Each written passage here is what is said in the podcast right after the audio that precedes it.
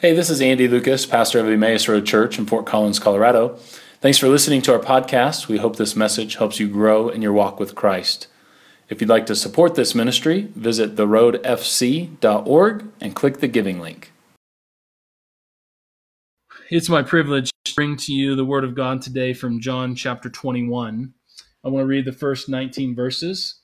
Uh, I'll be reading from the New Revised Standard Version um, as we continue in our series called The Uprising uh, that we've been in since Easter Sunday. And so, uh, follow along with me if you want to click to uh, this this passage of Scripture, or if you just want to allow uh, allow it to be read in your hearing. Uh, let's hear now the Word of God from John chapter 21. After these things, Jesus showed him again to the disciples by the Sea of Tiberias, and he showed himself in this way.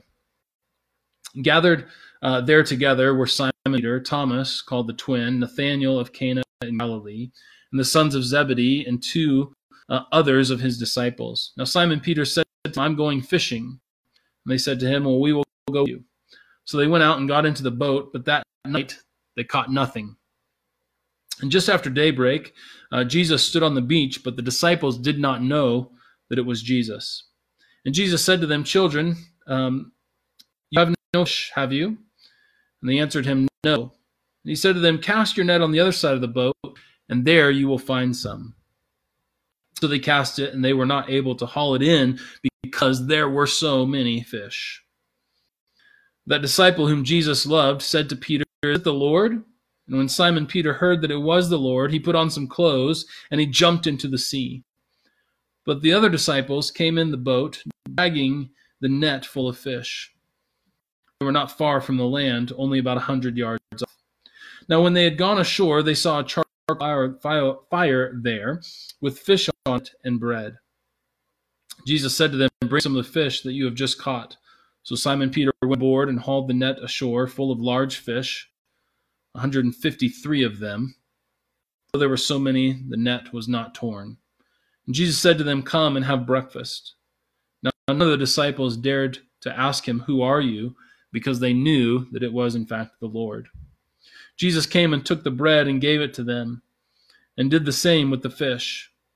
And this was now the third time that Jesus had appeared to the disciples after he was raised from the dead. And when they had finished breakfast, Jesus said to Simon Peter, Simon, son of John, do you love me more than these? He said to him, Yes, Lord, I know you know that I love you. Jesus said to him, Feed my lambs. A second time he said to him, Simon, son of John, do you love me? He said to him, Yes, Lord, you know that I love you. Jesus said to him, Tend my sheep. He said to him a third time, Simon, son of John, do you love me? Peter felt hurt. He had said to him, said this to him a third time, Do you love me? And he answered him, Lord, you know everything. You know that I love you. And Jesus said to him, Feed my sheep. Very truly, I tell you, when you were younger, you used to fasten your own belt and to go wherever you wished. But when you grow old, you will stretch out your hands, and someone will fasten a belt around you and will take you where you do not wish to go. He said this to indicate the kind of death by which he would glorify God. And after he said that, after he said that, he said to him, "Follow me." This is the word of God for the people of God. Thanks be to God when I was in high school, my family would go up to Yellowstone National Park for a week at a time and spend a week fly fishing. Now, of course, this is my first exposure to fishing. I had grown up spending late nights catching catfish in a little pond that we called the refuge pit. Uh, but by the time I had turned 14, fishing had gone from a late night side hobby to a central expression of what it meant to be a Lucas. And so, along with my dad and two brothers, we would hike several miles of Yellowstone trails in order to find a, a stretch of water that was suitable for catching the biggest fish. Sometimes we succeeded, but often we failed. And that's kind of the nature of fishing. Uh, unless it's a particularly good day, 95% of casts end in failure. It reminds me of, of baseball, where you are considered wildly successful if you only fail seven out of ten times. Now, I should be clear, even though I grew up fishing, family was uh, quite the fisherman. Uh, I never really stuck with me. So to this day, I'm not a big fisherman. Um, it never caught for me like it did for my brothers. But even when I do go out, it's not uncommon to fish for a few hours, no catch, sometimes even without a bite. What this means inherently is that I don't like running into other fishermen. because anytime you run into another fisherman, what, ina- what inevitably happens is you get the dreaded question Are you having any luck? And for me, too often the answer to that question is nope. I'm also uh, amazed at how an entire day of catching nothing can be erased by a big catch. It's kind of like the pains of childbirth can be forgotten once you lay eyes on a baby. So, when you manage to hook a fish that puts a good fight on the line, that is the thing that you go talking about. It's like all the hours of no action at all vanish in light of the big catch. Which is to say, I know exactly how the disciples felt on that night and that early morning. Illustration of fishing a long time catching anything. Always believing that it's going to be the next cast or the next throw of the net when things will be different. But after fishing all night, the disciples do in fact get the dreaded question from a man on the shore You haven't caught anything, have you? when the reply comes back no, the man on the shore offers some advice. And these disciples, feeling as though they have nothing to lose, right? I mean, they've been fishing for hours with no luck. And so why not try anything? They follow the instructions of the stranger on the shore tossed their nets on the other side of the boat. And once they did, they found themselves hauling in a huge catch and enjoying breakfast on the beach with the risen Lord, who turns out is either Lord over all of creation or a really good fisherman, or maybe both. and it's kind of next portion of the story that I want to focus on, but I think the context of fishing is important. So after breakfast, this is how I imagine this conversation playing out in my head. I, I don't think that Jesus would have asked these questions of Peter in front of everyone. Uh, that might have felt a little bit humiliating, right? So I kind of imagine Jesus inviting Peter to go on a walk along the shore. And as they walk along the shoreline, away from the other disciples, Jesus asks Peter, Do you love me? Now, Peter replies emphatically, as he does most things. Like Peter doesn't do anything halfway. So he replies emphatically, Yes, Lord, you know that I love you. To which Jesus replies, Feed my lambs. And this episode repeats two more times with only small variations in between. And so, three times Jesus asks Peter if he loves him, and three times Peter insists that he does. And then three times, Jesus follows that up with a command, or let's say an invitation to Peter after he's confessed his love. Now, it's important to note that Peter had fallen apart the night that Jesus was arrested. Uh, when armed guards arrived in the Garden of Gethsemane, Peter panicked. He grabbed his sword, he cut off a man's ear, just to say that in a matter of seconds, he had Peter managed to violate so much of what Jesus taught him over the course of the last three years. And so Jesus, then showing compassion for the injured man and for Peter, heals the man's wound and turns to Peter with a gentle reminder that those who live by the sword are going to die by the sword. And later on that same night, as Jesus was brought before the courts after being arrested, Peter was asked three times if he knew Jesus or, if he was associated with Jesus' movement. Three times Peter denied knowing Jesus. For the attentive reader of the gospel text this morning, this walk on the shoreline is meant to bring to our memory the events that happened just a few days earlier. It's important to recognize that these events, this Peter's encounter with the risen Christ on the shore, and Peter's denial of Jesus the night he was was um, crucified and arrested and then crucified, are really separated by just a few number of days. And so three times Peter had denied Jesus. Now three times Peter has the opportunity to confess his love for Jesus. Which is to say that during this walk along the shoreline, Peter receives forgiveness from his past failures. And here's the thing Jesus doesn't just offer Peter forgiveness. Jesus invites Peter to participate in his work.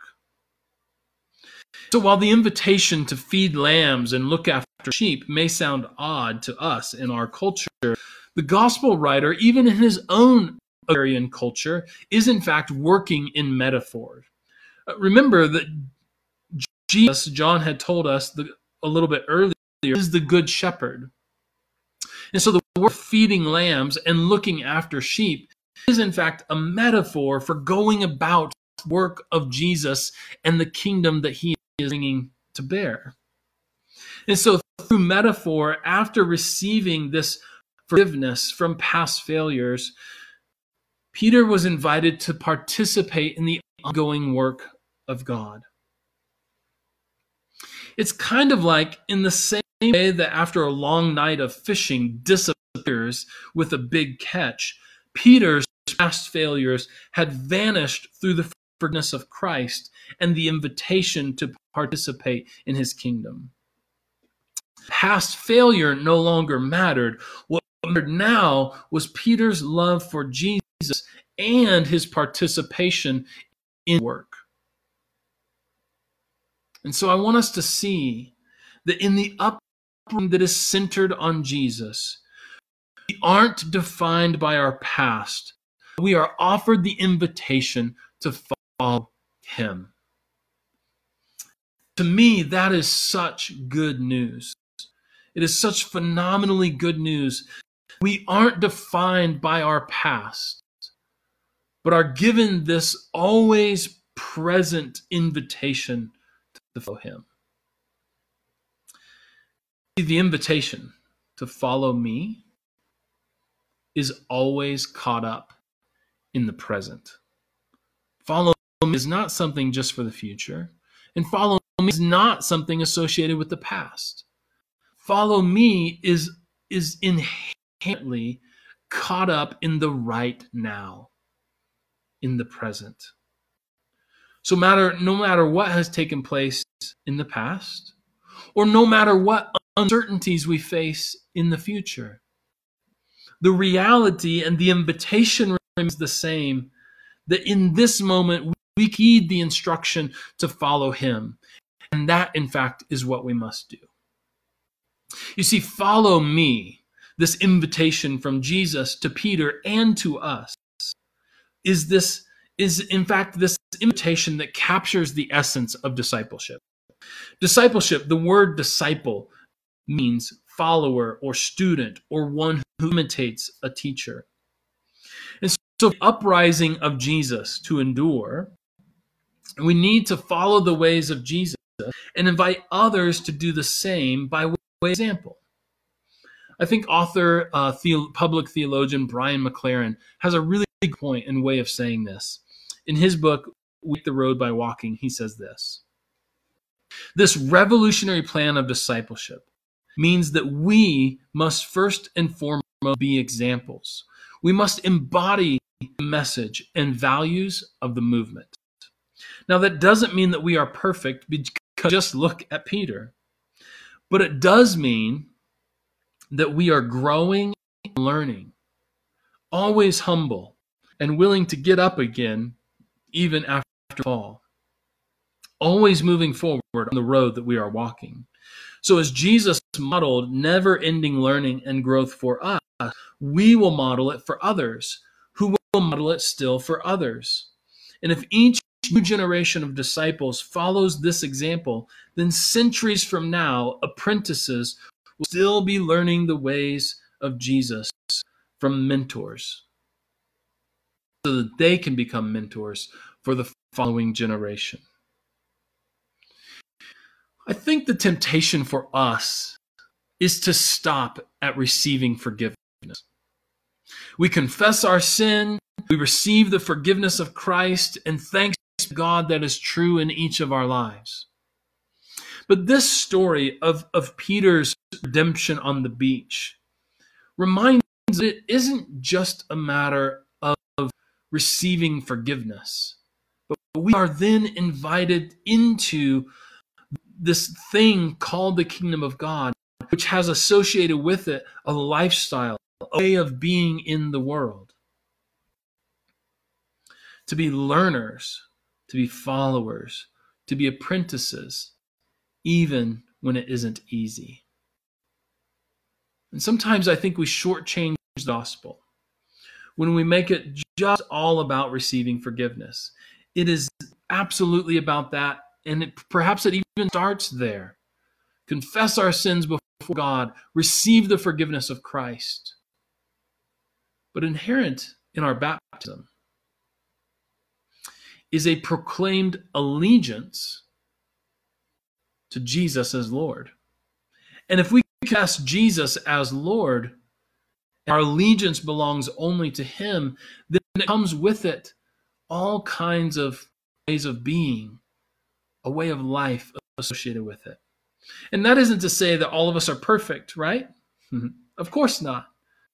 But it is to say that we are brought into this journey of commitment, of, of humble learning in the ways of Jesus. Sometimes I think the other error that we make after receiving forgiveness, we shut ourselves off to further learning. We shut ourselves off to new ways in which the Lord would want to work in us and new light that He would want to show us. We feel like kind of just we were handed a theological system, a belief that's the way it is, and that's it. And then we shut off learning humble heart. So, invitation for you to, is simple: to be a disciple, a follower Jesus, not to stop at receiving the forgiveness through confession, not to stop being a learner, because a disciple means that we are, in fact, always learning, seeking, and drawing after the ways of Christ. There's one more thing about this that I think is important, and it has to do with the context of the fisherman. In the journey of following Jesus, we must be willing to give ourselves grace. Perhaps Jesus picked a group of fishermen to be his first disciples because fishermen know what it's like to fail and then keep trying. Fishermen have experienced long nights with no catch, are willing to go back the next night, try again. And so these fishermen, these ancient brothers and sisters of ours in Christ, they kept casting their nets. They kept trying new places, new techniques. And I just think in similar fashion, they kept on mentoring others in the way of Jesus. They kept on proclaiming the good news of Jesus. They kept doing their best to serve as examples of what it's like to follow him, even when they weren't quite sure.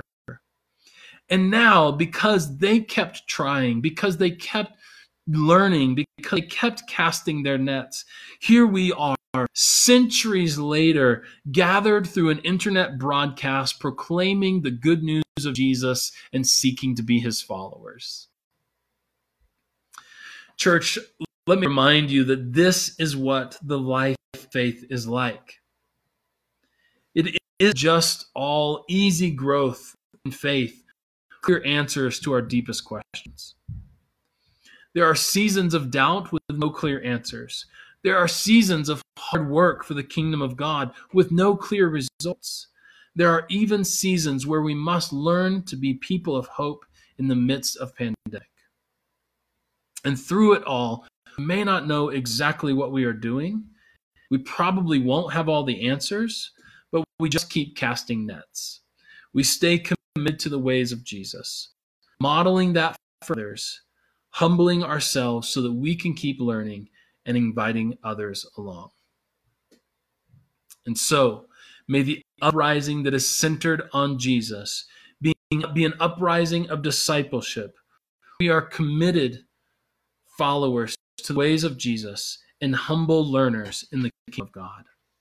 Amen. Amen.